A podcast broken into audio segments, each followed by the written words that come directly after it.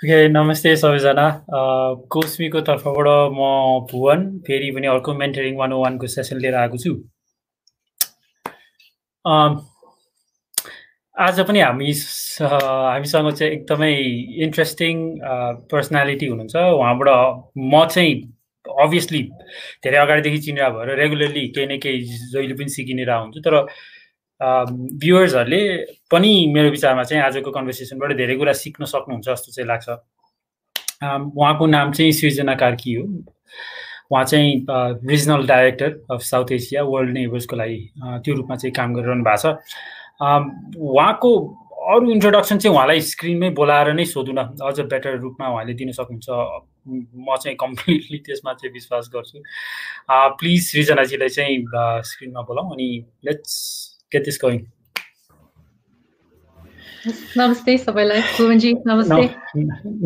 Srijanaji. How are you? I'm good, thank you. How are you? म गजब छु गजब छु गिभन द के भन्ने अब कन्सिडरिङ द सिचुएसन अहिले होइन हिजो हिजो कि अस्ति पनि त कुरा भएको थियो नि त तपाईँ र मेरो अनि अहिले चाहिँ हेल्दी रहनु नै ठुलो कुरा भन्ने तपाईँको एडभाइस थियो अनि I completely agree as long as you have uh, food on your plate, uh, there's a roof above your head, त्यो हिसाबले हेर्ने हो भने त जुन हिसाबले सुरक्षितसँग बसिरहेको छौँ भन्यो भने त एब्सोल्युटली हो या लकी कम्प्लेन गर्ने ठाउँ छैन जस्तो लाग्छ मलाई चाहिँ। At least for three or four more months होइन? त्यसपछि चाहिँ अनि सोच्नुपर्छ होला कम्प्लेन गर्ने।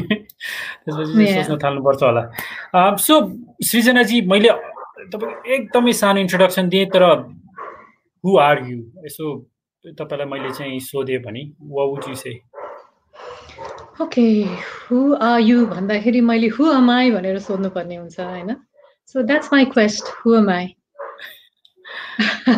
अब एउटा वर्ल्डली इन्ट्रोडक्सनको हिसाबले हेर्दाखेरि चाहिँ अब I'm regional director at at World Neighbors I'm a mother I'm a wife I'm a daughter I'm a friend I'm yoga practitioner um, um, environmentalist. Uh, I believe in nature. So that sums up, I guess. Okay. But I really don't know. Who am I, Vanikudas? I really don't know. That's my quest. ठिक छ।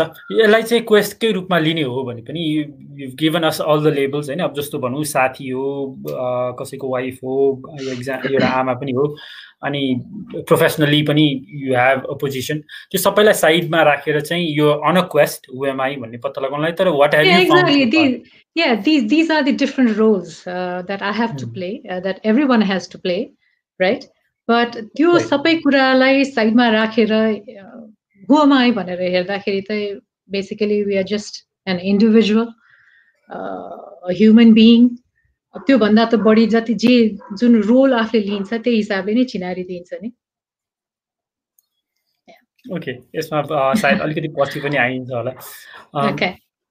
अहिलेको जुन अब कोभिडकै situation छ how are you dealing with this personally professionally how is this impacting your life professionally personally दुवै हिसाबले हेर्ने हो भने पनि पर्सनल साइड प्रोफेसनल साइड छुट्याए पनि it's life like life is moving on going on professionally पनि हेर्दाखेरि अब world नेबर्समा World Neighbors INGO development organization हो नाइन्टिन फिफ्टी वानमा स्टाब्लिस भएको छोटो अलिकति आफ्नो अर्गनाइजेसनको पनि चिनारिदिउँ नाइन्टिन फिफ्टी वानमा डक्टर जोन एल पिटर्स को प्रयासबाट सुरुवात भएको हो। फोर्टी फाइभ कन्ट्रिजमा काम गर्थ्यो। लगभग ट्वेन्टी सिक्स मिलियन मान्छेहरूसँग काम गरिसकेको छ।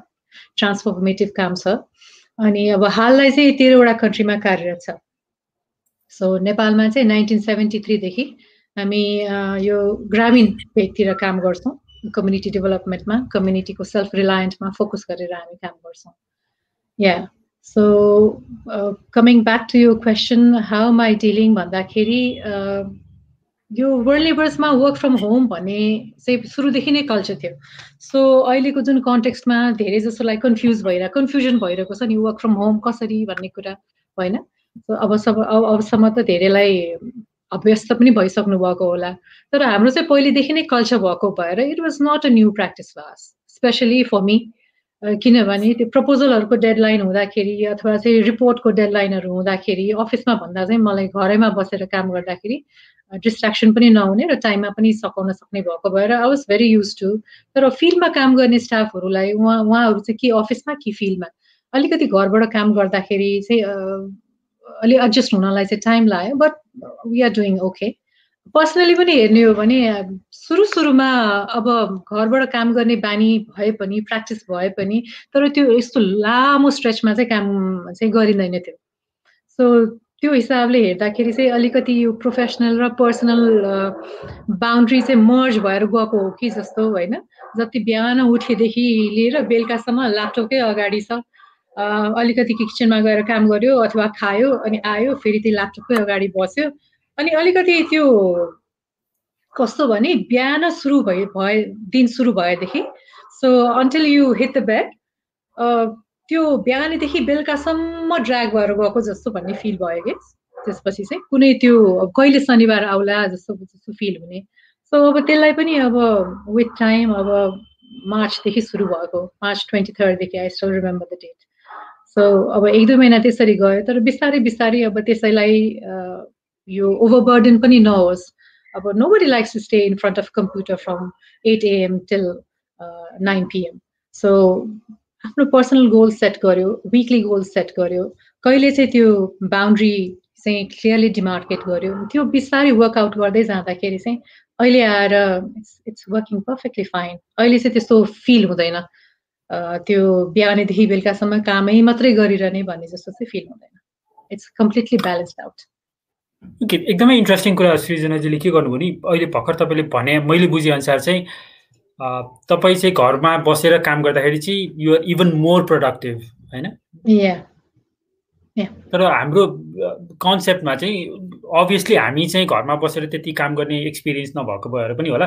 घरमा बस्ने चाहिँ भनौँ न रमाइलो गरेर बढी बढी बसिन्छ काममा खासै ध्यान हुँदैन घरमा बस्दाखेरि चाहिँ झन् काम प्रोडक्टिभ हुँदैन जस्तो हाम्रो कन्सेप्ट हुन्छ नि। सो द्याट्स रङ यस्तो हुन्छ Bhuvan ji like it depends on nature of you work and then how you manage you work त्यसमा डिपेन्ड गर्छ होला सायद लाइक डे यो अब यो डेस्कमै बसेर काम गर्ने हो भने एउटा डेजिग्नेटेड स्पेस भयो भने र त्यही अनुसारले माइन्ड सेट रेडी छ भने अब you just need a small corner you just need a table and chair that's it तर अब जसको चाहिँ धेरै अब अफिसमै जस्ट एडमिनको भनौँ होइन एडमिनको काम घरमा बसेर हुँदैन त्यति। अफिसको एडमिन अफिसकै त्यो बिल्डिङ सेटअपमै हुन्छ।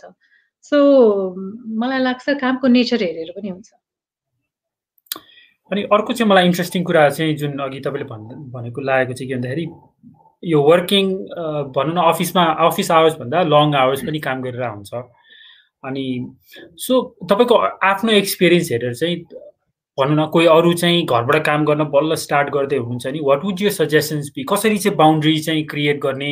के के कुरामा ध्यान दिनुपर्छ ताकि यो नट बर्न्ड आउट होइन? झन् घरमा बसेर काम गऱ्यो भने बिहानदेखि बेलुकासम्म अघि भर्खर भन्दै हुनुहुन्थ्यो स्क्रिनको अगाडि बसिन्छ अनि what you think we should do to के भन्ने अब प्रिपेयर गर्ने भन्ने कि अथवा बााउन्ड्री कसरी क्रिएट गर्नलाई सजिलो होला आज?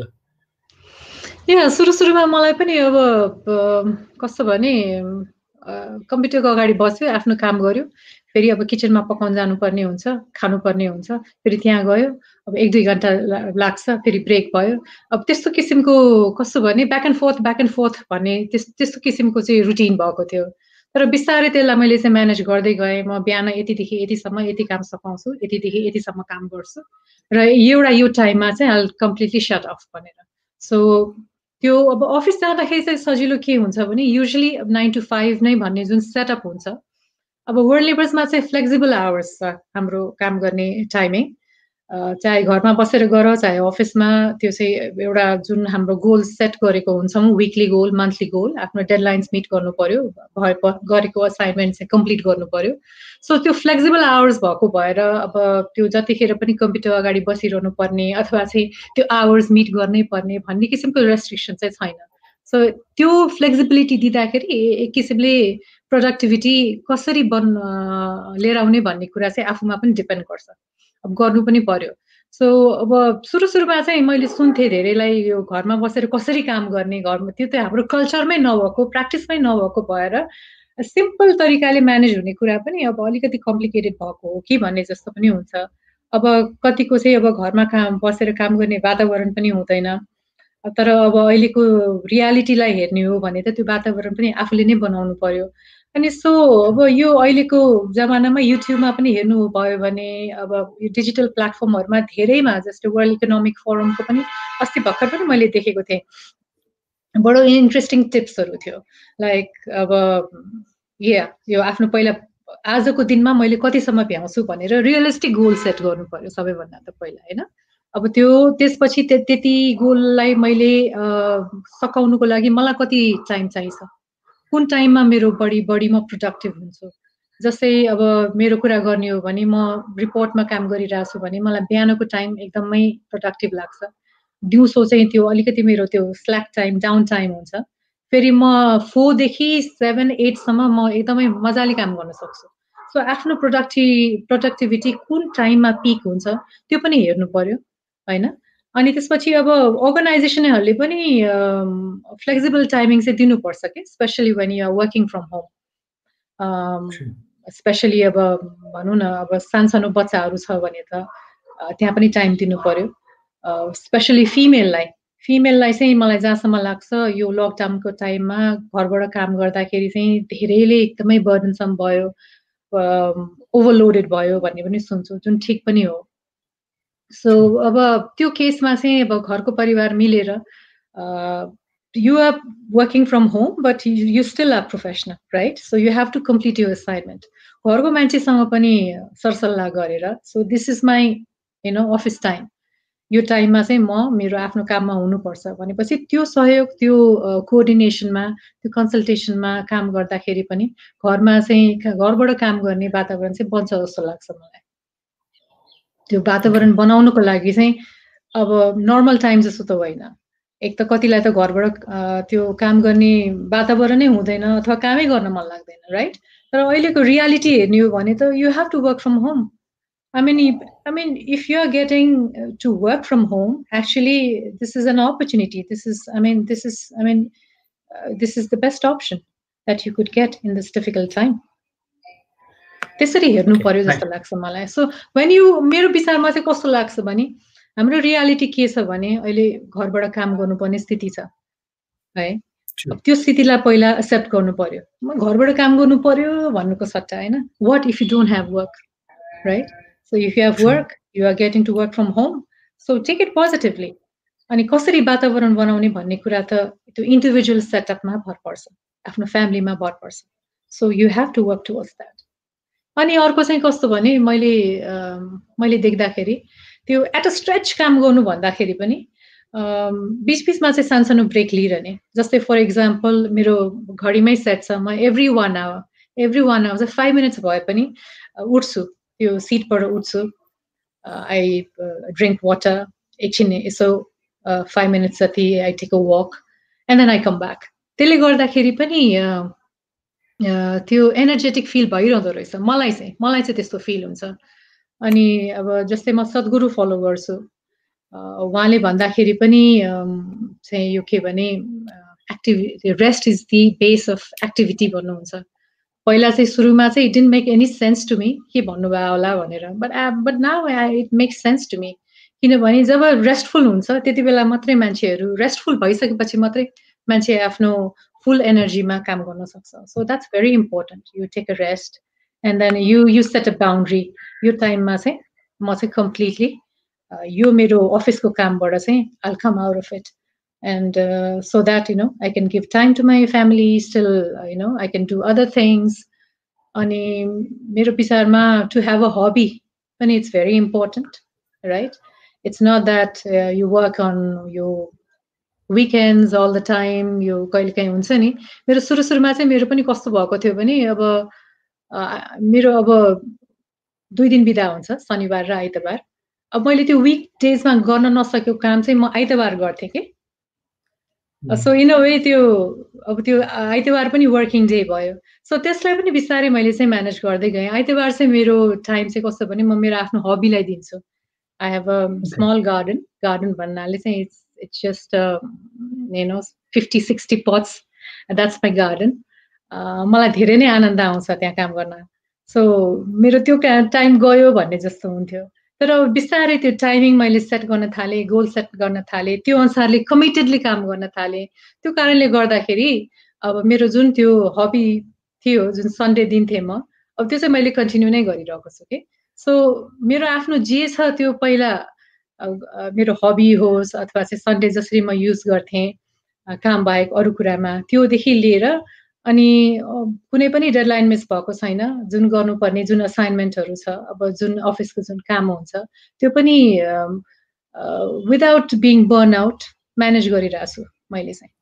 सुरु सुरुमा चाहिँ अलिकति बर्न आउट जस्तो अब जुम मिटिङहरू पनि धेरै हुने but but again I'm telling you it's you who have to set the boundaries it's you who have to decide what works for you rather than अरूले के गरिरहेछ ओहो मैले पनि यसो गर्नुपर्छ भन्ने भन्दा भन्दाखेरि पनि be realistic to yourself टिप्सकै कुरा गर्दाखेरि. See how things work for you अनि आफ्नो प्रोडक्टिभ टाइम कुन हो त्यो क्याच गर्नु पर्यो अनि आफूले चाहिँ तिम्रो आफ्नो चाहिँ कट कट अफ टाइम कहिले हो त्यो चाहिँ त्यो विचार गर्नु पर्यो so I mean all this things are you know things to apply and then I think it should work for every one okay um, गजबको एन्सर मैले यसमा चाहिँ यति धेरै भनौँ न फलोअप क्वेसन्सहरू छ तर पनि म पहिला चाहिँ वर्ल्ड नेबर्सकै कम्प्लिट गरिहालौँ भनेर। कुन कस्तो कस्तो एरियामा चाहिँ वर्ल्ड नेबर्सले काम गर्छ? What are you guys involve in World नेबर्सले हाम्रो मिसन भनेको चाहिँ यो मार्जिन मार्जिनलाइज कम्युनिटिज रुरल कम्युनिटिजको सेल्फ इम्पावरमेन्ट सेल्फ रिलायन्सको लागि हामी काम गर्छौँ। र त्यस त्यो चाहिँ हामी तिनवटा थिम मार्फत गर्छौँ। एउटा भनेको sustainable agriculture and rural livelihood community based natural resources management र कम्युनिटी एन्ड रिप्रोडक्टिभ हेल्थ हामी होलिस्टिक डेभलपमेन्टमा बढी फोकस गर्छौँ। सो हाम्रो चाहिँ फिलोसफी के छ भने help help them to help them self Rather than making them dependent on external aids uh, make them believe that they can work towards their development on their own. They can find solutions to their own problem, uh, and okay. they can together work towards it.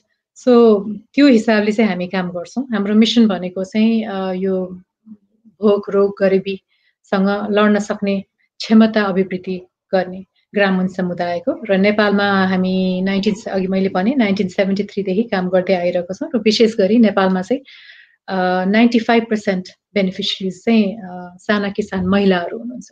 उहाँहरूसँग काम गर्छौँ हामी। Okay nice.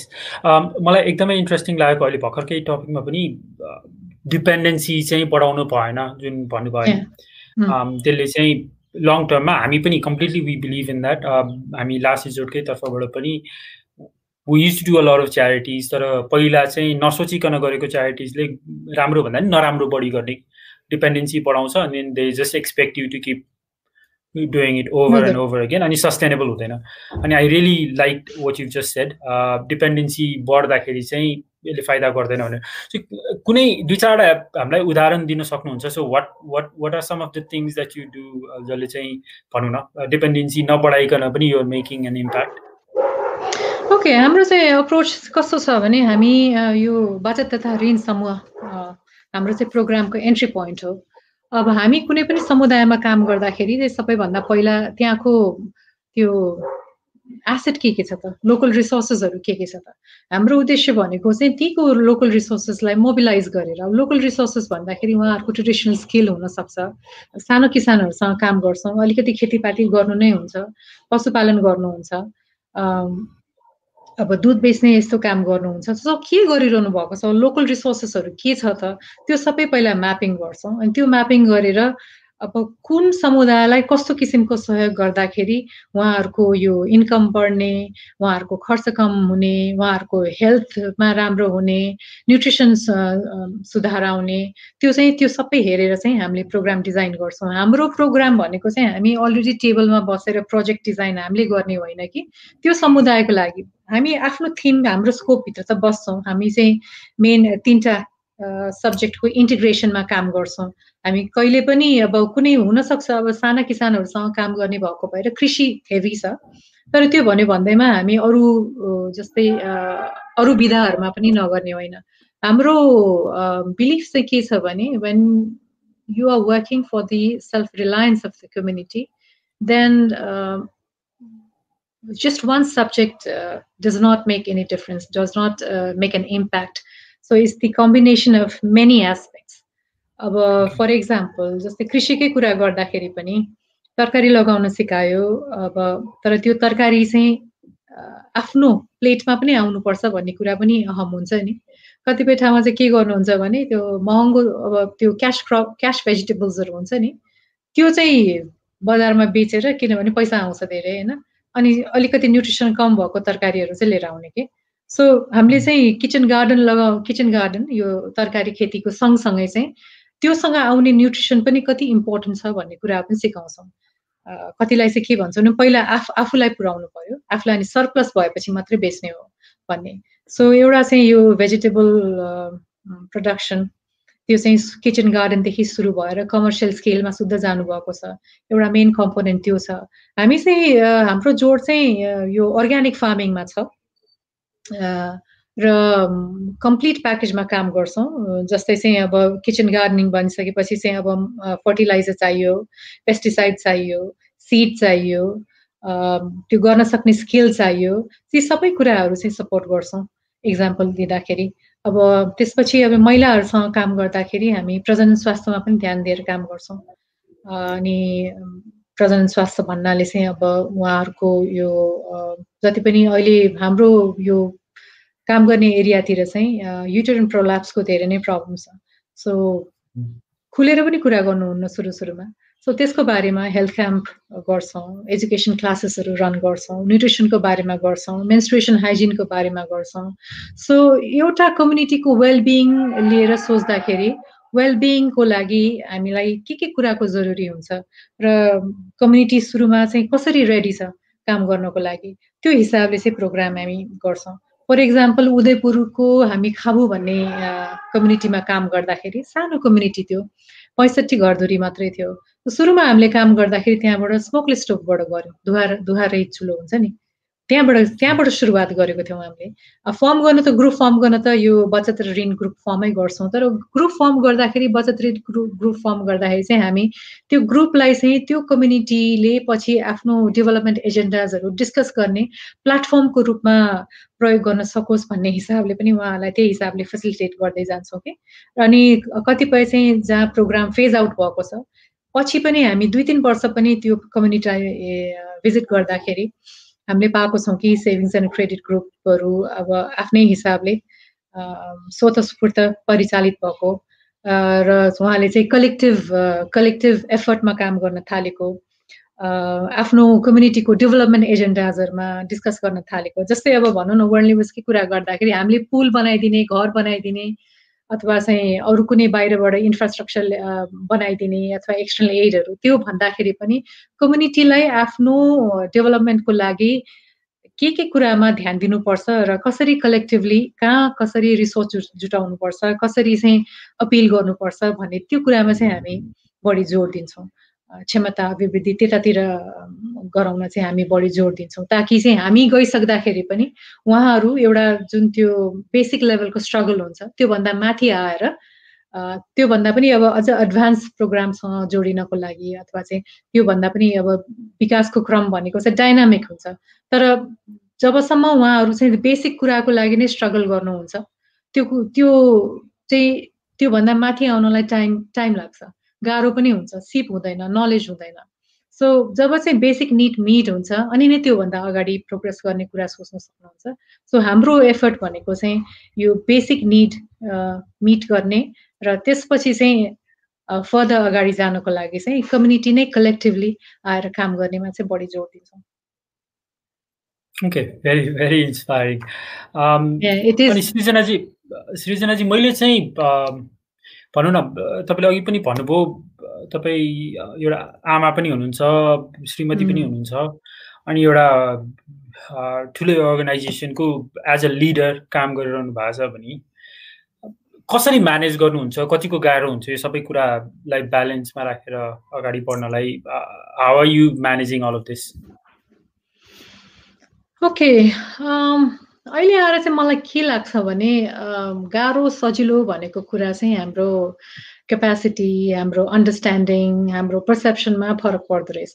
गाह्रो कुरा त्यसलाई भन्छौँ हामी जुन कुरा हामीलाई गर्न आउँदैन अथवा चाहिँ गर्न मन लाग्दैन अथवा चाहिँ गर्न सक्ने क्षमता छैन ती कुराहरू हामीलाई गाह्रो लाग्छ राइट सो गाह्रो सजिलो भन्दाखेरि पनि अब दिज आर द रोल्स होइन? I have to play like त्यो जग्लिङ हुन्छ नि ball when you don't know the knack or skill दुईवटा बल पनि हातले जगल गर्नलाई गाह्रो हुन्छ। तर जग्लरहरू हेर्नुभयो भने चार पाँचवटा बल चाहिँ ब्यालेन्समा राखेर without dropping that ball juggle गर्न सक्ने चाहिँ एबिलिटी हुन्छ। मलाई त्यही नै जस्तो लाग्छ। That's why you have to be very clear कहाँ कसरी आफ्नो रोल कसरी निभाउने भन्ने कुरामा कसरी ब्यालेन्स गर्ने भन्ने कुरामा चाहिँ ध्यान दिनुपर्छ जस्तो लाग्छ it's all about management and it's all about balancing yourself and then you can you know even though no matter how busy you are no matter how big role you have uh, taken त्यो भन्यो भन्दैमा अरू कुरालाई ध्यानै दिन नसक्ने अथवा चाहिँ आम टु बिजी भनेको चाहिँ इट्स लोप साइडेड मेरो हिसाबले so you know you have to perform all those roles.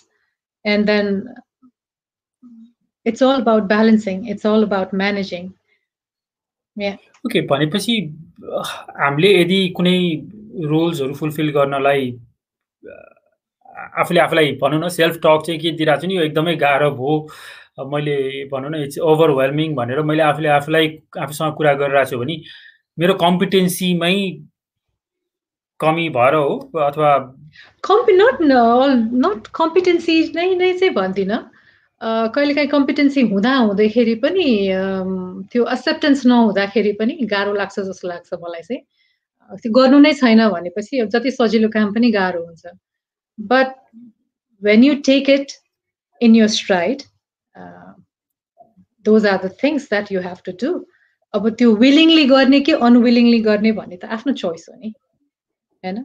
So when you do it anything anything when you do it unwillingly सानो सिम्पल भन्दा सिम्पल काम पनि गाह्रो लाग्छ but when you do it willingly गाह्रोभन्दा गाह्रो काम पनि सजिलो लाग्छ मसँग कम्पिटेन्सी नहोला तर म सोध्छु नि त कसैलाई कसैसँग हेल्प माग्छु नि त so I make it done so yeah त्यो विलिङनेसमा पनि फरक पर्छ जस्तो लाग्छ मलाई Okay. I have no complaints, you know. I've I've I've really enjoyed all the roles. yeah. Um, all the roles as in uh, आमाको श्रीमतीको अनि yeah, as, as a business Yeah. leader होइन It, it it adds so many colors to your life, Hmm. and life becomes Okay. colorful. Yeah. अनि भनौँ न कतिजना चाहिँ अहिले यही वर्क लाइफ ब्यालेन्सको भनौँ न यसलाई म्यानेज गर्न नसकेर चाहिँ मेन्टल इस्युजहरूबाट सफर गरिरहनु भएको छ। अहिले त झन् त्यो अझ एक्सिडिङ छ भनौँ न सबै संसारभरि नै it's it's becoming a big big problem होइन? अनि so what would your advice be to young people who you know who are looking for careers uh, भनौँ न भोलि गएर चाहिँ मेरो लाइफ चाहिँ म घर पनि हेर्छु म फ्यामिली पनि उ गर्छु म एउटा बिजनेस लिडर पनि हुन्छु भनिरहेको छन्। तर उनीहरूले चाहिँ जहाँ पनि आर्टिकल्सहरूमा पढ्दाखेरि मेन्टल स्ट्रेस मेन्टल इलनेसहरूको बारेमा यति पढिरहेछन् नि त। what would you suggest to them कि don't panic life is not going to be that stressful भनेर चाहिँ how would you be able to suggest to them? Yeah, अब वे स्ट्रेसकै कुरा गर्दाखेरि पनि अब मेरो अन्डरस्ट्यान्डिङमा अब म योगा पनि प्र्याक्टिस गर्छु मेडिटेसन पनि गर्छु म यो क्रिया पनि गर्छु सो त्यो प्र्याक्टिसेसहरूले पनि सायद हेल्प गरेको होला। अब योगाको बेनिफिट्सहरू त अहिले साइन्टिफिक स्टडिजहरू पनि धेरै नै बाहिर आइरहेको छ स्पेसली यो पेन्डेमिकको पिरियडमा पनि धेरैले नै स्ट्रेस म्यानेज गर्नको लागि यो कम गर्नको लागि योगा गर्नुपर्छ भनेर पनि धेरै नै रेकमेन्डेसन या अब इस्टर्न इस्टर्नमा त योगा भनेको धेरै जसलाई थाहा पनि हुन्छ गरेको पनि हुन्छ। इभन वेस्टर्न कल्चरमा पनि यो कुरा धेरै नै आइसकेको छ है। अब स्ट्रेसको कुरा गर्दाखेरि पनि त्यही हो how do you perceive things around के अब मैले हेर्दाखेरि चाहिँ कस्तो भने they are some things you can control they are some few things that you can control कतिपय कुरा फेभरेबल हुन्छ कतिपय कुरा अनफेभरेबल हुन्छ। तर अब तर how you take it how you perceive it भन्ने कुरा त आफैमा डिपेन्ड गर्छ नि no matter what ever external situation छ so once you understand this situation अनि अब त्यो सिचुएसनमा कतिसम्म मैले कन्ट्रोल गर्न सक्छु अथवा चाहिँ कति मेरो फेभरेबल फेभरेबल छ सिचुएसन्स त्यो हेरेर त्यही अनुसारले चाहिँ आफूलाई कन्डक्ट गर्ने हो नि। सो अनि एक्सेप्टेन्स पनि कहाँ आउँछ भने ओके थिङ्स आर फेभरेबल छ भने त कुनै इस्यु भएन। हामीलाई इस्यु हुने भनेको नै त्यो आफूले भनेको जस्तो नहुँदाखेरि अथवा चाहिँ आफूले सोचेको जस्तो गर्न नसक्दाखेरि स्ट्रेस हुन्छ भन्ने हो नि त। सो मैले सिचुएसनलाई त्यसरी एक्सेप्ट गरिसकेपछि कतिपय कुरा म गर्न सक्छु होला कतिपय कुरा म गर्न सक्दिनँ। सो त्यो एक्सेप्टेन्स आउँदाखेरि चाहिँ स्ट्रेस भन्ने कुरा चाहिँ खासै त्यस्तो हुँदैन रहेछ। मेरो विचारमा मेरो अनुभवमा। अनि अर्को कुरा भनेको कस्तो भने एउटा भुवनजी कस्तो भने मान्छेहरूको अन्डरस्ट्यान्डिङमा पनि मैले बुझेको अन्डरस्ट्यान्डिङमा पनि अब स्ट्रेस भनेको त नेचुरली भइहाल्छ नि। तर अहिले आएर मैले बुझ्दाखेरि एक्चुली स्ट्रेस भनेको नेचुरली हुँदैन कि। हामीले क्रिएट गर्ने रहेछ कि। हाम्रो माइन्डले क्रिएट गर्ने रहेछ। सो अब अरू अरू भन्दाखेरि पनि एकचोटि मलाई याद छ यसै when you are in a bigger role त्यो त अब स्ट्रेस त अब त्यो त पार्ट एन्ड पार्सल भन्ने कुरा आएको थियो। यसमा पनि मेरो खुब डिस्कसन भएको थियो। त्यो स्ट्रेस इज नेचुरल भन्ने कुरा नै रङ हो जस्तो लाग्छ कि मेरो विचारमा। Stress is not natural it's it's it's in a thoughts that we create अनि त्यो हामीले थट जुन जसरी क्रिएट गरेको हुन्छ त्यो थट हाम्रो बडीमा त्यस्तै किसिमले मेनिफेस्ट हुन्छ सो अब त्यो जब थाहा छ कि यो थटले चाहिँ कतिको डिस्टर्बेन्स लिएर आउँछ भने त्यो थट कन्ट्रोल गर्न सक्नु भनेको त आफ्नै हातमा हो नि राइट मलाई चाहिँ त्यस्तो लाग्छ so yeah I see things. I try to see things as they are, and and I accept. Like if I can't do anything, I can't do anything. If I can do something, I do. So त्यो प्रोसेसमा ध्यान दिने भएको भएर चाहिँ मलाई अब whether it works out or whether it does not work out, but am I giving my 100%? So that's more important to me. तर am I, if I'm not giving 100%, then maybe मलाई अलिकति स्ट्रेस हुन्छ होला तर when you focus on the process त्यसपछि चाहिँ मलाई stress हुँदैन मलाई चाहिँ त्यस्तो लाग्छ ओके नाइस भनेपछि ओके मैले चाहिँ यसमा अन्डरस्ट्यान्ड गरेको कुरा चाहिँ के हो भन्दाखेरि तपाईँको आफ्नो थट्स थट्स भनेको चाहिँ सेल्फ टक पनि हुनसक्छ इन्टरनल डायलग पनि हुनसक्छ अथवा ऱ्यान्डम थट्सहरू हुनसक्छ। सो द्याट डिटरमाइन्स यो रियालिटी भने जस्तो अथवा द्याट्स भेरी इम्पोर्टेन्ट टु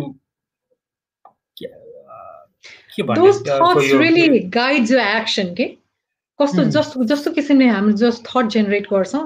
त्यही किसिमले हामी गाइडेड हुन्छौँ कि? त्यही किसिमले हाम्रो एक्सनमा मेनिफेस्ट हुन थाल्छ कि त्यो थट्सहरू मलाई चाहिँ त्यस्तो फिल हुन्छ। सो त्यस्तो क्रिएट गर्ने? त्यो त्यो चाहिँ भनौँ न so do you ever have negative thoughts अनि किन किन? या I do absolutely but I watch it त्यो थट्स वाच गर्न सक्नु पनि सायद त्यो प्र्याक्टिसले आउँछ होला। सो आई सी अब यस्तो किसिमको थट्स आउँदाखेरि चाहिँ अब कस्तो किसिमको कन्सिक्वेन्स हुन्छ? त्यो सिचुएसनलाई हेरेर मैले कस्तो किसिमको एक्सन चाहिँ कन्डक्ट गर्नुपर्ने हुन्छ? त्यसमा बढी म फोकस गर्छु। र मैले त्यो एउटा किताब पनि पढेको थिएँ इथ इथ ह्याबिट स्टिभन कोभेको इट्स अ वन्डरफुल बुक मैले पुरा पढ्न त सकाएको चाहिँ छैन। त्यसमा चाहिँ एउटा के भनेको छ भने हाम्रो थट र एक्सनमा बिचमा सानो ग्याप हुन्छ। तर हामी चाहिँ कम्पलसरी के गर्छौँ भने थट आउने बित्तिकै without really giving attention to that gap we react के we tend to react so मेरो प्र्याक्टिस चाहिँ कस्तो छ भने I try to catch that space so when you catch that space then instead of reacting usually you respond so त्यो पढ्दाखेरि पनि मलाई गजब लागेको थियो। अनि मैले त्यो प्र्याक्टिस गर्न थालेँ कि। त्यो प्र्याक्टिस गर्न थालिसकेपछि चाहिँ त्यो थट आयो अनि थट पछि चाहिँ इमिडिएटली एक्सन हुँदाखेरि चाहिँ युजली चाहिँ हामी चाहिँ रियाक्ट गर्दो रहेछौँ कि। So and there's a difference between reaction and then response so mostly we should focus on response when you focus on response त्यो सिचुएसनलाई जसरी एड्रेस गर्नुपर्ने हो त्यसरी एड्रेस गर्छौँ कि rather than we being uh, overtaken by the situation. भनेपछि एउटा थट आयो नेगेटिभ होस् पोजिटिभ होस् अनि you just kind of watch यो थट अलिकति टाइम दियो स्पेस दियो and then you respond instead of अहिले नै झनक्क रिसाइहाल्नु अथवा कसैसँग झर्किहाल्नु अथवा एक्सनमा गइहाल्नु भन्दा बरु टेक यो टाइम अनि अलिकति डिस्टेन्स क्रिएट गरेर एन्ड देन यु रेस्पोन्ड त्यही भन्नु खोज्नु thoughts are thoughts I mean positive thoughts भनेर हामी त्यसलाई भन्छौँ जुन चाहिँ हामीलाई पोजिटिभ लाग्छ जुन चाहिँ मनपर्छ अब नेगेटिभ थट्स त्यो भन्छौँ जुन चाहिँ जुन कुराले लिएर एक्सनमा आउँदाखेरि हार्मफुल हुन्छ। पोजिटिभ नेगेटिभ ट्विस्ट दिने त्यो त्यो ट्याग लगाउने भनेको त हाम्रै काम हो नि। Thoughts are thoughts so I mean those thoughts त्यो थट्सले चाहिँ त्यसलाई चाहिँ एक्सनमा लिएर आउँदाखेरि कस्तो कन्सिक्वेन्स हुन्छ भन्ने कुरा चाहिँ त्यो स्पेस क्याच गर्न सक्नु पर्दो रहेछ।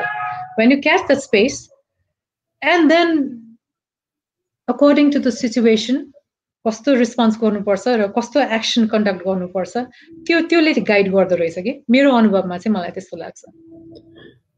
नाइस um, यो चाहिँ मजाको सिकाइ नै भयो। अनि आम स्योर यो यो टकिङ अबाउट त्यो seven habits of highly effective people होइन? स्टिभन कोभीको स्टिभन हजुर यो चाहिँ यो सेभेन ह्याबिट्स पछि चाहिँ एथ ह्याबिट भनेर आएको थियो हजुर हजुर। त्यसमा चाहिँ उहाँको त्यो अलिकति स्पिरिचुअल डाइमेन्सन पनि छ त्यो किताबमा। अलि धेरै अगाडि नै पढेको थिएँ तर यो कुरा चाहिँ मेरो माइन्डमा रहिरह्यो किनभने मैले त्यो प्र्याक्टिस पनि गर्न थालेँ। सो त्यो हुँदाखेरि कस्तो हुन्छ भने अगाडिको मान्छेले अब एकदमै रिसाएर बोलेको छ झर्केर बोलेको छ भने पनि हाम्रो टेन्डेन्सी चाहिँ कस्तो हुन्छ भने त्यसरी नै रिस्पोन्स गर्ने। होइन? अगाडिको मान्छे रिसाइरहेको छ। मलाई धेरैचोटि परेको पनि छ। अगाडि मान्छे रिसाइरहँदाखेरि पनि if you response in a very calm way अगाडिको पछा त्यो आफूसँग इन्टरेक्ट गर्ने मान्छे पनि बिस्तारै काम डाउन हुँदै जाँदो रहेछ कि? एक दुई ठाउँमा अनि प्र्याक्टिस गरेर हेर्छु। स्पेसली यहाँ अघि भन्दै हुनुहुन्थ्यो हाम्रो कन्भर्सेसन कता पुग्यो? यङ मान्छेहरूलाई के सजेस्ट गर्नुहुन्छ भन्ने कुरा? अब यो हजुर यङ मान्छे अलिकति एनर्जेटिक हुन्छ एनर्जी धेरै नै उनीहरू लेभल हाई हुन्छ उनीहरूको जे कुरा पनि रियाक्ट गरिहाल्नु पर्ने हुन्छ होइन? सो उहाँहरूलाई पनि यो तपाईँको आफ्नो पर्सनल लाइफमा पनि धेरै नै यसले सहयोग गर्छ। पर्सनल लाइफ प्रोफेसनल लाइफमा पनि धेरै नै सहयोग गर्छ। So if you learn to respond rather than react it really really helps you in building relationship in um, uh, coping with a tense situation uh, in mitigating um, conflicts त्यो भयो भने चाहिँ मेन जे सब्जेक्टमै focus भएर रिजोल्युसनतिर जानुहुन्छ नि त तर दुवैजना चाहिँ अब आगो जस्तो भयो भने त it won't go anyway obviously practice चाहिन्छ यसलाई म इमेजिन गर्नु सक्छु यसलाई चाहिँ टन्नै या या त्यो त प्र्या एकदमै प्र्याक्टिस चाहिन्छ। अब जति प्र्याक्टिस गर्दा गर्दै पनि स्लिप हुन्छ। अनि अब त्यसपछि चाहिँ अब रिग्रेट गर्नु बाहेक त अरू केही हुँदैन नि।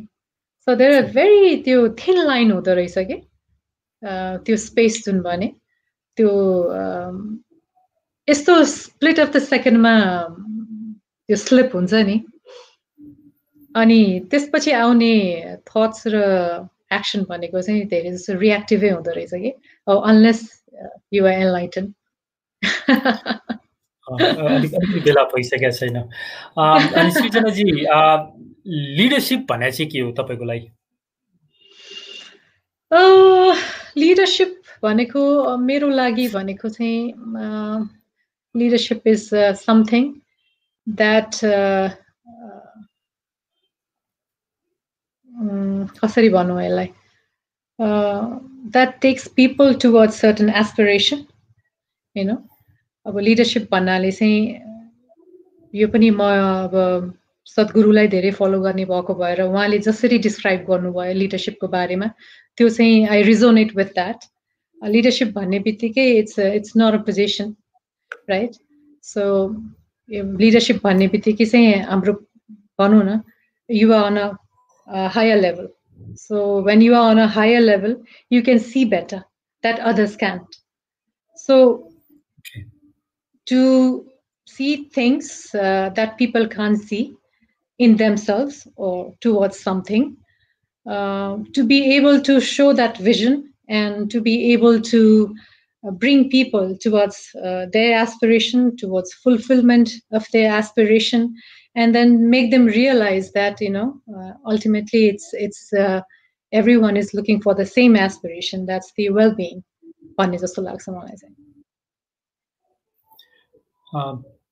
ओके यो चाहिँ म गुरुसँग इन्फ्लुएन्स छु यो कुरामा मलाई धेरै नै चित्त बुझ्छ उहाँले भनेको कुराहरू सो अब जसरी म्यानेजमेन्टको बुकहरूमा अब अरूहरूमा जसरी जसरी लिडरसिपको बारेमा डिफाइन गरे पनि मेरो लागि चाहिँ लिडरसिप भनेको चाहिँ समथिङ समथिङ यु नो दूरदर्शी अब भनौँ न something visionary something that you can see that others can't or something uh, that uh, you can do that others can't.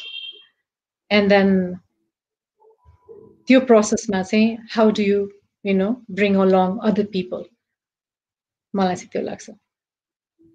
अब यसलाई आई कम्प्लिटली एग्री तर यसलाई अझ भनौँ न हामी बिजनेस वर्ल्डमा इन्भल्भ भएको मान्छेहरूले चाहिँ बुझ्ने गरी भन्ने हो भने मैले यसरी सोध्न सक्छु कि जस्तो कुनै अर्गनाइजेसनमा अथवा कुनै कम्पनीमा चाहिँ एज अ बिजनेस लिडर अथवा एज अ लिडर काम गरिरहेको व्यक्तिको त्यो लिडरको पाँचवटा ट्रेड चाहिँ भनौँ न बेस्ट ट्रेड के हुनुपर्छ जस्तो लाग्छ?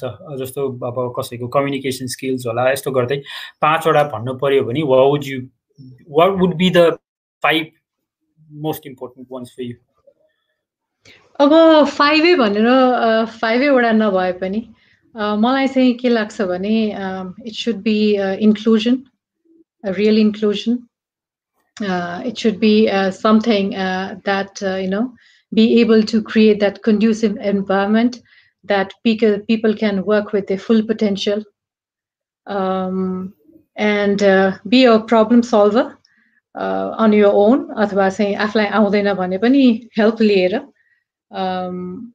you you create that environment in your organization or for your people and then help people to you know uh, work with their full potential i think these are the quality of leadership जस्तो लाग्छ मलाई भर्खरै तपाईँले भन्नुभयो अब लिडरलाई चाहिँ आफूलाई आउँदैन भने पनि हेल्प लिएर भन्नुभयो नि त।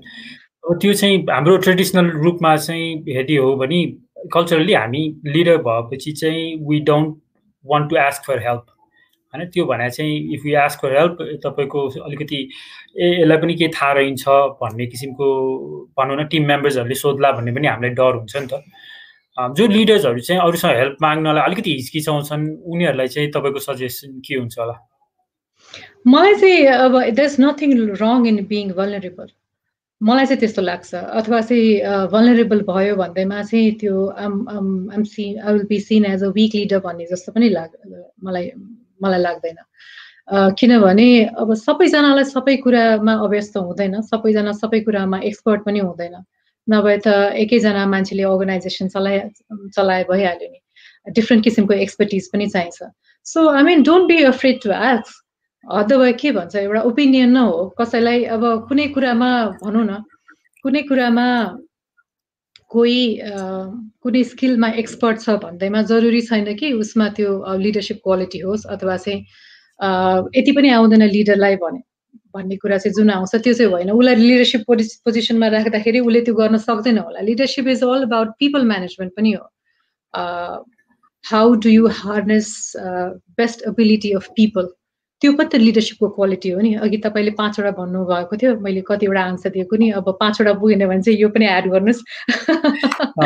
So I mean there is nothing wrong to ask के भन्छ? अथवा के हुन्छ? हुन्छ कि हुँदैन? भन्ने हुन्छ। सो मलाई चाहिँ कहिले पनि आई डोन्ट हेजिटेट म चाहिँ त्यसरी कहिले पनि लिँदैन मलाई आउँदैन भने म be I mean yeah it's coming to me लिडरसिपको quality भन्दाखेरि being straight right being honest and work with integrity आउँछ भने आउँछ आउँदैन भने आउँदैन will you know will bring resources will bring ideas together. And we can work on this together भन्दाखेरि मान्छेलाई चाहिँ पार्टिसिपेसन त्यो इन्क्लुजनमा लिएर आउनु पनि जरुरी हुन्छ they they feel part of it and they own it so yeah absolutely I don't know हुन त हाम्रो कल्चरमा हो अब लिडर अथवा भन्ने बित्तिकै सिनियर भन्ने बित्तिकै सबै आउँछ उहाँले गर्नुपर्छ। अब त्यति पनि आउँदैन रहेछ। भन्ने चाहिँ छ माइन्डसेट चाहिँ छ अहिले पनि छ। तर I think we we have to move ahead of it there is nothing wrong in asking there is nothing wrong in being vulnerable. In front of people and i think if you are you become vulnerable you show your vulnerability then people trust you and then uh, people want to be part of it मलाई चाहिँ त्यस्तो लाग्छ okay एकदमै helpful answer पनि थियो यो सँगसँगै चाहिँ म एउटा के चाहिँ सोध्न चाहन्छु भन्दाखेरि अलिअलि लिडरसिपसँगै रिलेटेड क्वेसन नै हो भनौँ न अब सृजनाजी आमाको रूपमा पनि यु हेभ टिनेजर्स होइन? अनि अनि एज अ बिजनेस लिडर अहिलेको हाम्रो जेनेरेसन अफ म्यानेजमेन्ट भनौँ न अहिले जुन हाम्रो म्यानेजमेन्ट छ अर्गनाइजेसन्समा कम्पनीजमा do you think we're ready for generation Z भनिन्छ नि? उनीहरूको लागि हामी रेडी छौँ। उनीहरू कस्तो किसिमको अब भनौँ न नेक्स्ट जेनेरेसन अफ इम्प्लोइजहरू अथवा सर्भिस प्रोभाइडर्सहरू भनौँ अथवा हामीसँग सँगै टिम मेम्बर्सहरू भोलि गएर उनीहरू चाहिँ हाम्रो अर्गनाइजेसनमा जोइन गर्दैछन्। अनि हाम्रो अर्गनाइजेसन तपाईँको विचारमा रेडी छ हाम्रो म्यानेजमेन्ट अहिले जेनजीसँग डिल गर्नलाई? अलिकति मलाई अझ क्ल्यारिफाई गर्नुहुन्छ यो किनभने म डेभलपमेन्ट फिल्डसँग रिलेटेड छु। तपाईँको क्वेसन अलिकति यो कर्पोरेटतिर गयो कि जस्तो लाग्यो मलाई। सो डेभलपमेन्ट फिल्डमा कसरी यसलाई चाहिँ फिट इन हुन्छ? अलिकति मलाई एक्सप्लेन गरिदिनुहुन्छ so that I can answer better okay maybe अब यो तपाईँको भनौँ न maybe if it doesn't apply to you just just say it and then we can move on to something else होइन? जेनजीको चाहिँ अहिले हामी एकदमै कुरा पनि गरिरहन्छौँ अनि they have a different personality होइन? They they interest are different अनि उनीहरू अझ धेरै कुरामा सर्ट पिरियड अफ टाइमको लागि भनौँ न एउटामा इन्ट्रेस्ट छ त्यसपछि they want to move on to something else very quickly अनि उनीहरूको पर्सनालिटीको लागि तपाईँको विचारमा हामी एज अडल्ट्स अनि एज रन अब भनौँ न leaders of organizations you think we're ready to accept them as in our work force भनौँ न? अलिकति यो अहिलेको जेनेरेसनलाई हेर्दाखेरि चाहिँ उनीहरूलाई चाहिँ त्यो कस्तो भने कमिटमेन्ट त हुन्छ नै तर भेरी त्यो क्विक जम्प चाहिने कि अलिकति? अलिकति त्यो पर्सिभियर पर्सिभियरेन्स फलो गरेर काम गर्न नसक्ने हो कि जस्तो पनि लाग्छ। बट देन अगेन अब आफ्नो फिल्डसँग रिलेटेड भएर हेर्दाखेरि जति पनि हाम्रो फिल्डमा सोसियल मोबिलाइजर हुनुहुन्छ फिल्डको टिम जो हुनुहुन्छ उहाँहरू सबै अन्डर थर्टी नै हुनुहुन्छ।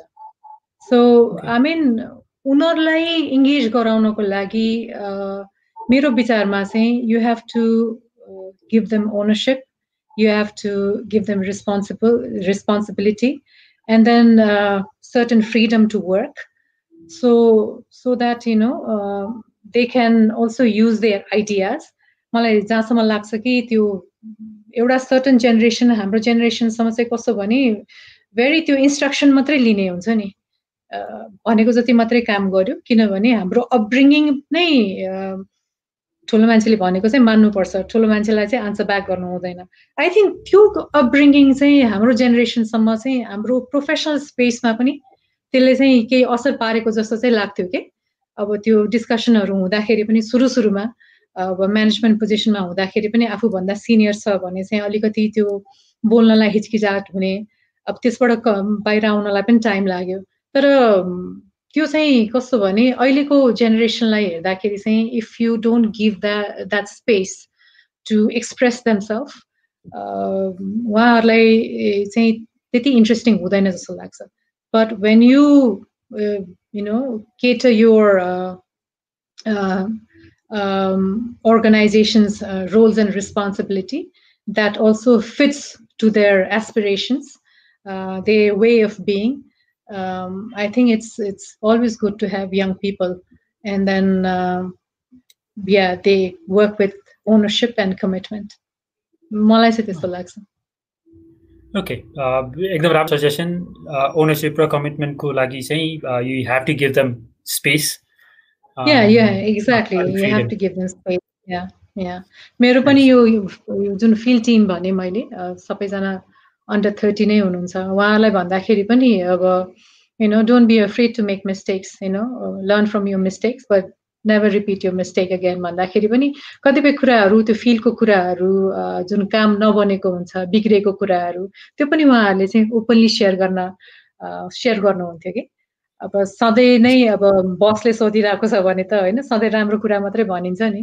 तर त्यो त्यो किसिमको ट्रस्ट गर्नु त्यो किसिमको कन्फिडेन्स दिनु पनि यङ पिपललाई धेरै नै महत्त्वपूर्ण हुन्छ जस्तो लाग्छ। त्यो सर्टन फ्रिडममा चाहिँ काम गर्न चाहन्छ young people.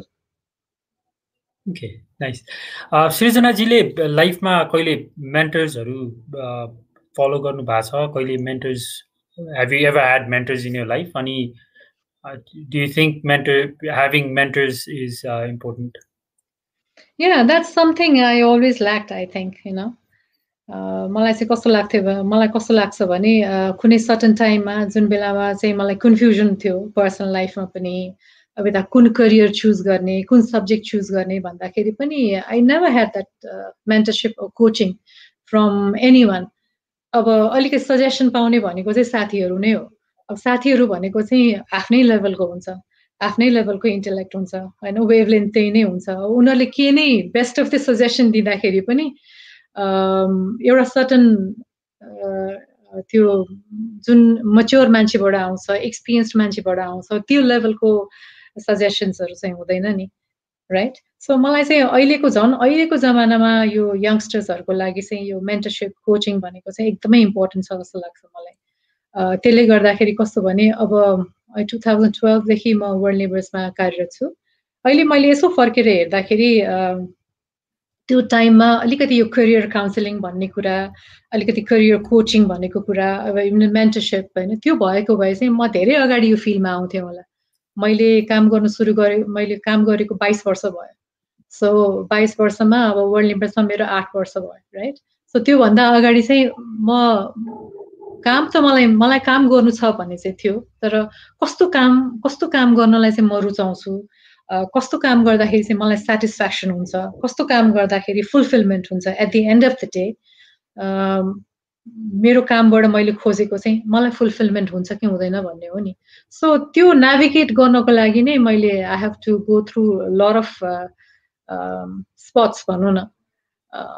Finally finally I got my call मैले म जुन सेक्टरमा छु त्यो सेक्टर मलाई एकदमै सेटिस्फाइङ लाग्छ फुलफिलिङ लाग्छ।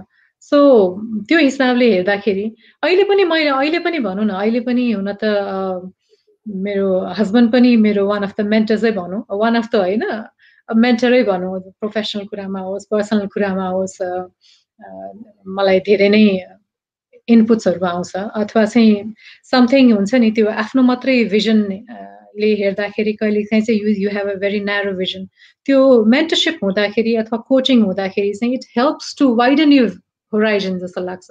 So that you can you know have a inform decision inform choice त्यो त्यो कुरा अथवा चाहिँ त्यही त्यही पाथबाट कोही गइरहेको छ भने चाहिँ त्यो एक्सपिरियन्स त्यो विजडमले पनि गाइड गर्छ नि त। अल्टिमेटली त you have to do what you have to do ultimately त भनौँ न इन्फ्लुएन्स भए पनि you have to use your own brain right instead of copying you have to be on your own you have to be your self तर mentorship अब coaching हुँदाखेरि चाहिँ त्यो सर्टन जुन अभोइडेबल मिस्टेक्सहरू हुन्छन् नि हो त्यो मिस्टेक्सहरू अभोइड गर्नको लागि अथवा चाहिँ डिसिजन्सहरू लिनको लागि कसैको विजडम कसैको एक्सपिरियन्स कसैको त्यो गाइडेन्स धेरै काम गर्छ जस्तो लाग्छ मलाई। मलाई चाहिँ यो हरेक कलेजमा हुनुपर्छ यस्ता यो करियर काउन्सिलिङको कुरा।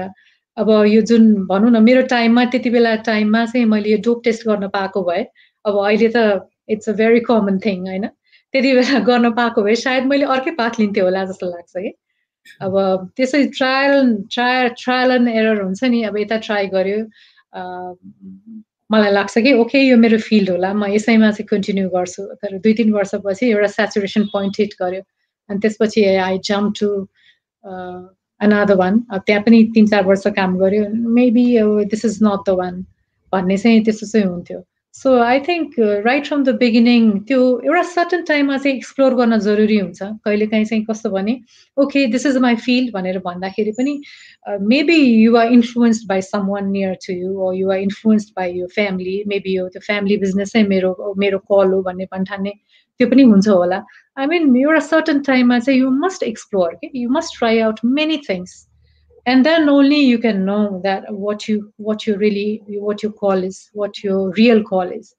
So त्यो कोचिङ मेन्टरसिप करियर काउन्सिलिङको ठुलो भूमिका हुन्छ कि अन्नेसेसरी चाहिँ यताउति चाहिँ जान नपरोस् नाइसली सेड तर अब कलेज लेभलदेखि नै मेन्टरसिपहरू प्रोभाइड गरेको राम्रो भन्नुभएको छ। अब यो चाहिँ अहिले तत्कालै त कहीँ पनि मैले देखेको छैन सुनेको छैन।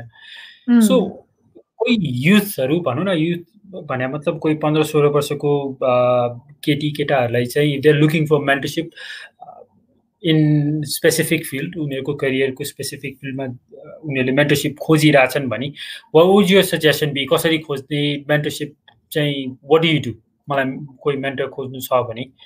yeah, that's the question I'm asking to you because this is your program, and mentorship खोज्नु अब mentor चाहिएको छ भने coach चाहिएको छ भने how do you how do you go about it? You have to tell me. किनभने that's my question too. अहिलेसम्म पनि भनि भनिहालेँ नि होला मेरो मेरो बाइस वर्ष भयो काम गरेको सर्टन एरियामा म कोच गर्न सक्छु I can be a mentor for someone तर still it's a learning is a very dynamic thing learning cup भनेको चाहिँ सधैँ माथि नै जानुपर्छ जस्तो लाग्छ। Once you hit the conclusion हुन्छ नि ओके द्याट्स इट भन्यो भने चाहिँ you stop learning that should not happen as long as you are life so मलाई पनि कतिपय कुरामा चाहिँ ओके मेरो मेन्टर भएको भए चाहिँ सायद यो कुरा म कन्सल्ट गर्थेँ होला। म यो कुरा चाहिँ सिक्थेँ होला भन्ने चाहिँ मलाई मलाई पनि अझसम्म छ कि? तर मैले यो नेपालमा चाहिँ मैले देखेको छैन। बाहिर त अब धेरै नै यो मेन्टर मे मेन्टरसिपको कुराहरू मेन्टी मेन्टरको कुराहरू आउँछ। वान अफ दि अर्गनाइजेसन्स मैले काम गर्दाखेरि यो आई मिन सुरु गर्न पनि खोजेको होइन तर अब यो हाम्रो कल्चरमा नै सायद अलिकति नयाँ कन्सेप्ट भएको भएर हो कि अब डेभलपमेन्ट फिल्डमा अलिकति युज टु भयो होला तर but still it's very much कस्तो भने lacking thing very much needed but not fulfilled area जस्तो लाग्छ मलाई चाहिँ। त्यो मैले अर्गनाइजेसनको जुन कुरा गर्दै थिएँ अब त्यो प्रोग्राम त लिएर आइयो तर मान्छेहरूमा त्यो रेडिनेसै नआउने कि? किनभने कसैलाई कोच गर्नको लागि कसैलाई चाहिँ कसैको मेन्टर हुनको लागि you have to have willingness first you know you have to have that joy and happiness to be able to share your wisdom, to be able to share your experience, and with that experience, that person is growing in in in in some way. त्यो हुनु पर्यो नभए त्यो मैले त्यो देखेको चाहिँ त्यो कस्तो भने त्यो रिटोरिक भएर गयो कि त्यो ओहो मैले टाइम दिनुपर्ने। ओहो यो मेरो त्यो चाहिँ द्याट डेन्ट वर्क कि? Was a completely a failed program so अझसम्म पनि मलाई अब मलाई कर्पोरेट वर्ल्डको त मलाई थाहा भएन। मैले यहाँ नेपालमा पनि खासै त्यो कलेजमा हुनुपर्ने बेसिकली स्पेसली करियर काउन्सिलिङ भन्ने कुरा। त्यस्तो मेरो मेरो नलेजमा चाहिँ छैन बोगनजी छ भने मलाई पनि भनिदिनुहोस्। I also need a mentor beside my husband तपाईँलाई मेन्टर चाहिएको चाहिँ बेग्लै कुरा हो तर अहिले चाहिँ भनौँ न so can I take it as a commitment कि if you find really good mentee you you willing to be a mentor Absolutely, absolutely. Specially अब मेन्ट मेरो विचारमा चाहिँ किनभने मैले पनि धेरै अब त्यो अलिकति त्यो थियोरिटिकल नलेज मात्रै छ प्र्याक्टिकल नलेज त छैन। मेरो विचारमा चाहिँ यो मेन मेन्टरसिपमा जाँदाखेरि मेन्टर मेन्टीको यो रिलेसनसिपमा जाँदाखेरि you just not talk about your professional issues you talk about your personal issues as well so it's it's a really uh, emotional supportive uh, um, process uh, that you know that helps you in many ways that helps you to come out of your dilemma to come out of your confusion so yeah i'm absolutely willing and i'll take out time for it कुनै यस्तो केही programme छ अथवा चाहिँ कसैलाई चाहिँ no मेन्टरसिपको जरुरी छ भने चाहिँ ए आमेन तर मलाई चाहिँ खोजिदिनुपर्छ तपाईँले मुभमेन्ट ओके म सक्दो प्रयास चाहिँ गर्नेछु तर थ्याङ्क यू सो मच त्यति अफर अफर गर्नु भनेको पनि एकदमै ठुलो कुरा हो. अभियसली जसलाई पनि मेन्टी बनाइदिएन लाइक अब यो इमोसनल पनि हो एकदमै इट्स अ स्पेसल रिलेसनसिप त्यही भएर जसलाई पनि जसले पनि मेन्टर मेन्टी बनाउने कुरा हुँदैन। Yeah, absolutely. And the, the person has to be someone you uh, you really would like to learn from. त्यो पनि त हुनु पर्यो नि right exactly Yeah. Okay Srijana ji अब तपाईँले आफ्नो छोराछोरीलाई सोच्दाखेरि चाहिँ what are a couple of things that you think they would be proud about uh, you know you know regarding you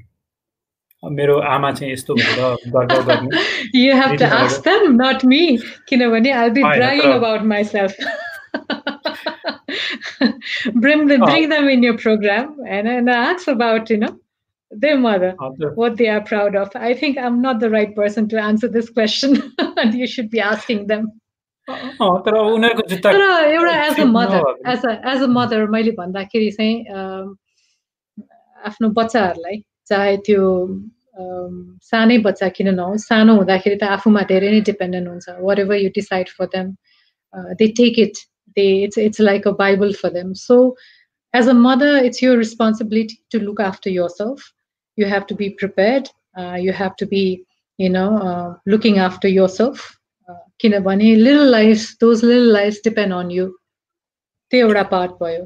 अब as they grow you also have to grow with them मलाई चाहिँ त्यस्तो लाग्छ as a mother you know so when they become teenagers so you have to be their friends अनि at least एउटा यस्तो किसिमको bond यस्तो किसिमको ट्रस्ट चाहिँ क्रिएट गर्नुपर्छ कि उनीहरूलाई कन्फ्युजन हुँदाखेरि उनीहरूलाई चाहिँ अब गाइड चाहिएको बेलामा चाहिँ दे कम टु यु अप्ठ्यारो साह्रो परेको बेलामा चाहिँ यु बिकम भलरेबल जोसुकै होस् चाहे म होस् चाहे त्यो बच्चाहरू होस् या तपाईँ होस् होइन?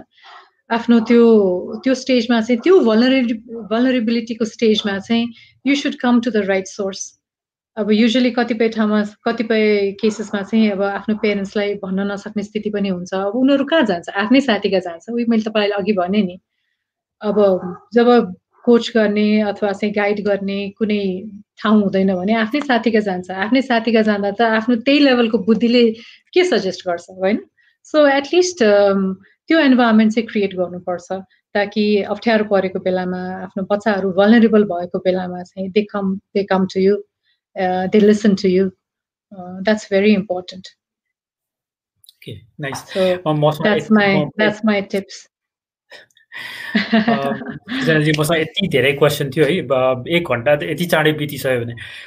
मलाई तर पनि जानु अगाडि चाहिँ सोध्न पर्ने क्वेसन एकदम सोध्नै पर्ने क्वेसन चाहिँ how do you deal with failures के अब अभियसली आइ एम होपिङ तपाईँको लाइफमा केही न केही फेलियर्सहरू यु फेस्ड होइन लाइक वी अल डु अनि so how do you come out of it uh, setbacks, you know, that's part of life. Uh, मैले अघि पनि भने नि स कुनै कुरा आफ्नो कन्ट्रोलमा हुन्छ कुनै कुरा हुँदैन कुनै कुरा फेभरेबल हुन्छ कुनै कुरा अनफेभरेबल हुन्छ। So you have to learn to take in your right that's that's that's how life goes but that doesn't mean that if you fail that that doesn't mean that you know your life fails. Life moves on you know with failure with success or whatever. So त्यो failure भन्दाखेरि पनि अब कसरी define गर्नुहुन्छ फेलियरलाई success भन्दाखेरि पनि कसरी define गर्नुहुन्छ? कसै कसैलाई चाहिँ फेलियर भन्दाखेरि त्यो चाहिँ कसैको लागि सक्सेस हुनसक्छ सो इट्स अल रिलेटिभ तर अब आफ्नो लागि त्यो फेलियर भन्दाखेरि something that you tried for that didn't work त्यसैले त्यसै त्यो हिसाबले नै फेलियर भनेर लिनु पर्ला। So for me I mean मेरो लागि चाहिँ म प्रोसेसमा ध्यान दिन्छु। So am I really committed to that process? Am I giving 100% to, to that process? If I'm giving 100%, if I've given 100% to that process, मेरो लागि चाहे त्यो outcome negative होस्, positive होस्, success होस्, failure होस्, I don't take it as a failure. किनभने I did my bit. So I always make sure that I do my bit, you know. कि- किनभने situations, external situations, again, same thing. Sometimes it's uh, uh, in your favor, sometimes it is not. But when you are involved in something, that process, uh, there you have to be 100%. So I take it that way. So, and whatever the result comes out, uh, I take it in my stride. Okay nice अब सृजनाजी मैले अझ यसलाई specific रूपमा सोद्धाखेरि जस्तो भनौँ कोही student छ नाइन क्लास टेन क्लासमा पढिरहेछ होइन अनि उसलाई चाहिँ टिचरले चाहिँ अगाडि सबै क्लासको अगाडि आएर एउटा प्रेजेन्टेसन दिनु भन्यो उसले प्रेजेन्टेसन दिँदा जाँदाखेरि सी हि अथवा जो होस् उसले चाहिँ कम्प्लिटली उसको माइन्ड ब्ल्याङ्क हुन्छ अनि उसले के भन्न सक्दैन कि?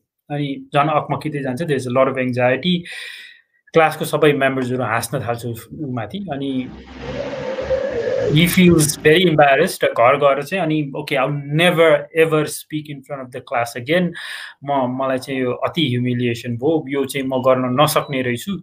I'm really bad at this भने उसले जिन्दगीभर ट्राई नगर्न पनि सक्छ नि त। होइन? सो त्यो किसिमको सिचुएसनबाट गइरहेलाई चाहिँ how would you advise them to you know come out of it सबैभन्दा चाहिँ पहिला के हो भने there is a difference between possibility and reality possibility चाहिँ के हुनसक्छ भने एक दिन म एकदमै राम्रो ओरिटर ओरेटर हुन्छु। राम्रोसँग प्रेजेन्ट गर्न सक्छु भेरी आर्टिकुलेटली गर्छु भन्ने चाहिँ एउटा पोसिबिलिटी भयो। रियालिटी के छ भने लाइक जस्ट यु एक्सप्लेन्ड गरेको एकदमै ब्ल्याङ्क भयो। मैले त्यसमा चाहिँ के पनि गर्न सकिनँ। So I mean if you really want to reach to that stage त्यो जुन डिस्टेन्स हुन्छ पोसिबिलिटी र रियालिटीको बिचमा पहिला आफैलाई सोध्नु के am I ready to walk that distance you know? Mm. who will make you a good orator? No one. You. ठिकै छ नि त एकचोटि चाहिँ म ब्ल्याङ्क आउट भएँ। मेरो एक्सपिरियन्समा पनि कुरा गर्दाखेरि मलाई पनि त्यो सुरु सुरुमा मलाई याद छ त्यो मान्छेहरूको अगाडि पब्लिक स्पिकिङ हुँदाखेरि अथवा चाहिँ इभन सानो ग्यादरिङमा पनि बोल्नु पर्दाखेरि धेरै नै गाह्रो लाग्थ्यो कि। त्यो एक किसिमको त्यो फियरली ग्रिप गर्ने हुन्छ नि। But the thing I realise is like the only way to face you I mean to deal with the fear is face your fear otherwise it's not going to happen to you right? So जुन त्यो possibility र रियालिटीको बिचको distance हो so you ask yourself am I ready to walk that distance and if I really want that possibility to happen in my life you have to be ready to walk that distance and to walk that distance के गर्नुपर्छ? आफूलाई कसरी इक्युप गर्नुपर्छ? भन्ने कुरा त आफूले पनि त गर्नु पऱ्यो नि. विदाउट प्र्याक्टिसिङ त सडनली कसैले आएर त्यो एकदमै म्याजिक चाहिँ हुँदैन नि. So you have to be real and then you have to know that you know you are not the first person यस्तो यस्तो किसिमको इन्सिडेन्ट्सहरू त कतिजनासँग भएको हुन्छ कतिजनासँग हुन्छ। हेर हेर्नुहोस् न एकदमै त्यो best of the best public स्पिकर्सहरूको पनि कुरा गर्दाखेरि उहाँहरूको भनेको सुन्दाखेरि पनि you know how they started uh, they forgot all the lines uh, and then they wanted to say something and then blurted out something else you know? It happens with everyone. अलिकति आफू आफूलाई आफूमाथि हाँस्न पनि सिक्नुपर्छ कि? मलाई चाहिँ त्यस्तो लाग्छ। जो मान्छे चाहिँ आफूमाथि हाँस्न सिक्छ नि हो त्यो मान्छेलाई चाहिँ अरूको ओपिनियनले फरक पार्दैन कि? ओपिनियन भन्दाखेरि पनि अब राम्रो ओपिनियन दिएको छ भने आफूलाई मनपर्छ। कसैले चाहिँ क्रिटिकल ओपिनियन दिँदाखेरि आफूलाई मन पर्दैन तर मान्छेको चाहिँ टेन्डेन्सी कस्तो हुन्छ भने क्रिटिकल ओपिनियन दिँदाखेरि चाहिँ बडी पर्सनली लिने basically these are opinions. Opinions are opinions होइन? कहिलेकाहीँ चाहिँ आई मिन क्रिटिकल कमेन्ट्सहरू पनि you really have to you know take it in a very positive way किनभने things that your friends can't tell you or your family members can't tell you sometimes you know those critical comments so mirror to you so या त्यो फेलियरले failure भनेर लिने भन्दाखेरि पनि that's the process भनेर लिन जरुरी हुन्छ जस्तो लाग्छ। कुनै पनि अब भन्नुहोस् न प्लेयरकै कुरा लिँदाखेरि जो चाहिँ एकदमै सिक्सर मार्छ चौका मार्छ उसले त्यो सिक्सर र त्यो अब त्यो चौका चाहिँ वान सटमा मारे होला त्यो त्यति गर्नको लागि उसले कति चाहिँ त्यो प्रोसेसमा ध्यान दिएको होला होइन? सो आई थिङ्क फेलियर र सक्सेस भनेर त्यसरी टर्म गर्नुभन्दा पनि त्यो it's a process part of the process भनेर लिन चाहिँ जरुरी हुन्छ जस्तो लाग्छ। अनि द्याट्स हुन्छ नि त्यो एकचोटि भयो भएन भन्दैमा It's it's not a good thing to shut down that's why we need you know coach. That's why we need counselor. That's why we need that kind of support. And I think your program is, uh, I'm sure, helping a lot to a lot of people uh, who are with us or uh, आउने दिनहरूमा पनि यङ्स्टर्सहरूलाई पनि धेरै नै help गर्छ होला I mean there's a there's a there's a huge need uh, for this kind of program or you know coach or mentorship को या त्यो चाहिँ मेरो लाइफमा धेरै नै ल्याकिङ कुरा हो ओके थ्याङ्क यू सृजनाजी यो लास्टको एन्सर पनि it's it's an eye opener होइन यो चाहिँ एउटा प्रोसेस हो फेलियर भनेको एउटा प्रोसेस हो so me I think you mention also practice र अनि तपाईँले क्रिकेटरको कुरा गर्नुभयो एउटा चौका हान्न पनि there is a lot of work involve in it उसले कति प्रोसेसमा काम गरेछ अनि so if you can't present well today अब घर जाऊ प्र्याक्टिस गर फेरि आफ्नो प्रोसेसमा काम गर किप इम्प्रुभिङ अनि कम ब्याक त्यो पनि हो अनि त्यसपछि that's not the end of life भनेर पनि त हेर्नु पऱ्यो नि। That's part of life you know life is really large larger than yourself you know तर हामीलाई लाइफले चाहिँ हामीले हामीले हेर्ने तरिका भनेको चाहिँ हाम्रो यो फाइभ सेन्सेसको थ्रुबाट मात्रै होइन नि। इट्स लार्जर देन द्याट स्पिरिचुअलिटीले पनि त्यही सिकाउँछ। किनभने हामी इभोल्युसनको हाइएस्ट स्टेजमा भएको कारणले गर्दाखेरि we have the ability to experience life beyond our five senses भन्ने हो नि त। सो या यङ्स्टर्सहरूले पनि यो इमेजिन गर्नुपर्छ कि आई मिन रियलाइज गर्नुपर्छ कि I mean just one failure आफूले भनेको जस्तो कुरा भएन आफूले भनेको जस्तो कलेज पाएन अथवा चाहिँ आफूले भनेको जस्तो गर्लफ्रेन्ड बोयफ्रेन्ड पाएन यी कुराहरू त हो नि उहाँहरूलाई बढी चाहिँ एकदम लाग्ने। उनीहरूको एजमा होला। हामीले आएर हेर्दाखेरि आ यस्तो के भन् तर त्यो एजमा लाग्छ होइन? सो त्यति बेला पनि उहाँहरूको रियलाइज के गर्नु पर्छ भने that's not the end of life होइन life is really larger than that that's very important. And your success or failure भनेको a, it's a part of life. It uh, comes and goes. Life moves on. Thank you Srijanaji म मैले चाहिँ एकदम यो भनौँ न आजको session एकदम असम नै भयो होइन? मैले यति धेरै क्वेसन्सहरू सोचिरहेको थिएँ। धेरै त क्वेसनमा जान पनि पाइएन किनभने यु ह्याड असम एन्सर्स अनि मलाई इन्टरप्ट पनि खासै गर्न मन लागिरहेको थिएन। एकदम मजाको सेसन भयो। थ्याङ्क यू सो मच तर जानुभन्दा अगाडि do you have anything to add specially for youngsters जो चाहिँ डेभलपमेन्ट फिल्डमा म करियर बनाउँछु भनेर सोचिरहेछन् होइन? यो यो फिल्डमा चाहिँ एकदम फ्युचर ब्राइट छ अब भनौँ न there is a lot of security भनेर सोचिरह होलान्। डु हेभ एनी सजेसन्स अथवा anything to add to people like that yeah, if you want to be in the development field, uh, I think uh, पहिला सुरु चाहिँ am I really this is this really a call for me भन्ने कुरा पनि विचार गर्नुपर्छ होला तर but again whether to know this is your call or not uh, you have to try out that field for sure त्यसको लागि धेरै जस्तो ठाउँमा इन्टर्नसिपहरू पनि ओपन हुन्छ अनि अब डेभलपमेन्ट फिल्ड भनेको चाहिँ मेरो लागि चाहिँ it's a very disciplined and यहाँ चाहिँ गुड गभर्नेन्स प्र्याक्टिस हुने एकदमै त्यो सेन्सिटिभ सेन्सिभ सेन्सिटिभिटी भएको फिल्ड कम्पेसन भएको फिल्ड अनि भेरी सेटिस्फाइङ फिल्ड जस्तो मलाई मलाई चाहिँ त्यस्तो लाग्छ।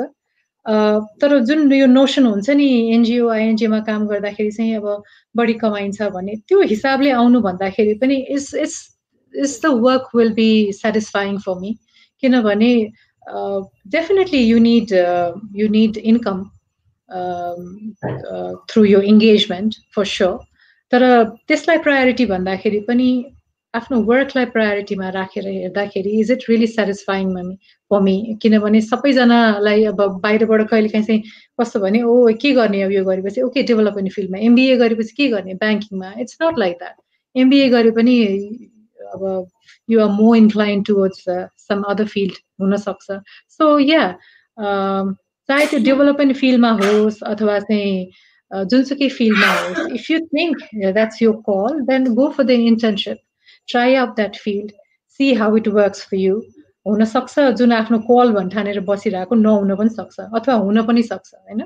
So it's really important to rather than त्यो रोमान्टिसाइजिङ दि आइडिया त्यो भन्दाखेरि पनि अब there is so much material in the internet these days धेरै कुरा रिसर्च पनि गर्न सकिन्छ. So be prepared come prepared and try out and see for yourself किनभने जुन हिसाबले मैले डेभलपमेन्ट फिल्डलाई हेर्छु मेरै एङ्गलले हेर्नुपर्छ भन्ने जरुरी पनि छैन.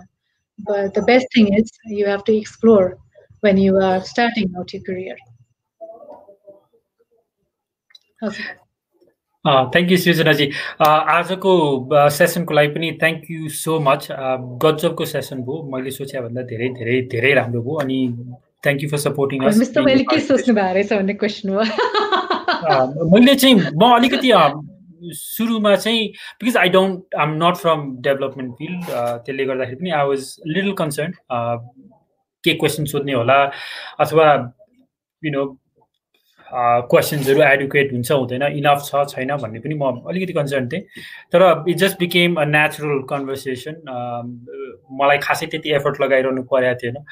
अनि त्यसले मात्र यो राम्रो भएको पनि होइन। तर आई ह्याड असम एन्सर्स कि मैले धेरै क्वेसन्सहरू सोधेर धेरै एन्सर्सहरू निकाल्नु परिरहेको थिएन। यो गिभिङ मैले एउटा क्वेसन सोद्धाखेरि तिन चारवटा क्वेसनको एन्सरहरू आइरहेको थियो। सो मेरो कतिपय क्वेसन्सहरू मैले सोचिरहेको क्वेसन्सहरू पनि साइड लगाउनु परिरहेको थियो कि she is already answer that त्यो पनि एन्सर गरिसक्नुभयो त्यो पनि एन्सर गरिसक्नुभयो भनेर। अनि सो म म चाहिँ कसरी सोचिरहेको छु नि म सत्र अठार वर्षको भएको भए अनि if I was listening to you would I be learning a lot from this session भनेर मैले त्यसरी सोच्दाखेरि चाहिँ I am really happy with that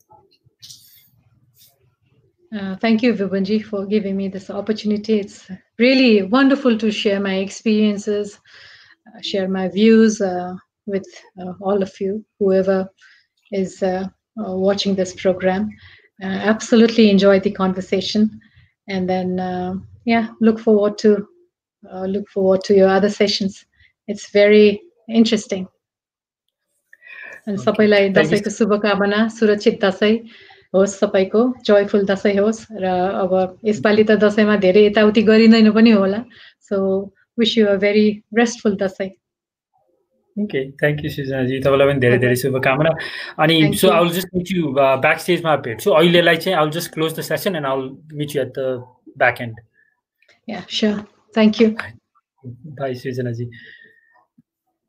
Uh, okay, viewers, thank you so much for uh, being a part of this session again. Um, मलाई चाहिँ गजबको session लाग्यो। I learn a lot from Srijanaji I hope you did too कुनै suggestions feedback छ भने please don't hesitated to send it to us cosmi Nepal at Gmail dot com सृजनाजीले मेन्टरसिपको पनि कुरा गर्नुभएको थियो। इफ यु इन्ट्रेस्टेड म उहाँको इमेल आइडी अथवा फोन नम्बर दिनेवाला छुइनँ। You can write to us and then will see if she is interested अघि पनि भने सबैजनालाई मेन्टी बनाउन पनि चाहँदैन। एन्ड सबै मेन्टीले पनि मेन्टरसिप भनौँ न मेन्टर्सहरू खोज्दाखेरि दे आर्स क्राइटेरियाज होइन?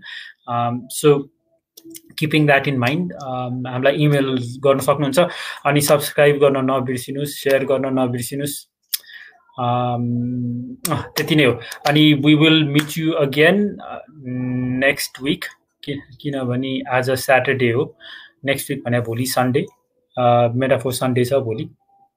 नबिला बानु। को सेसन अरू सेसनहरू जस्तै नै इन्ट्रेस्टिङ हुन्छ। मैले चाहिँ यो लास्ट तिन चारवटा सेसन चाहिँ म आफैले पनि पर्सनली एकदमै इन्जोय गरिरहेको छु। मेटाफोर भन्ने टपिक नै एकदमै म्याजिकल छ कि अब सोच्ने बित्तिकै नै यु यो lost in some fairy tales भने जस्तो तर त्यो भन्दा भन्दै पनि म जान्छु यो एकदमै एन्डिङ इट बिकम्स टु के भन्ने लामो हुन्छ त्यहाँ श्रीनाजी पनि एकदम कन्फ्युज भएर बसिरहनु भएको छ। बाई गुड नाइट अनि विजया दशमीको धेरै धेरै शुभकामना। सृजनाजीले भने जस्तै धेरै हिँडडुल नगर्नुहोस् घरमै बस्नुहोस् आफू सँगै भएकोसँग टिका लाउनुहोस् त्यतिकैमा योपालि चित्त बुझाउनुहोस्। Good night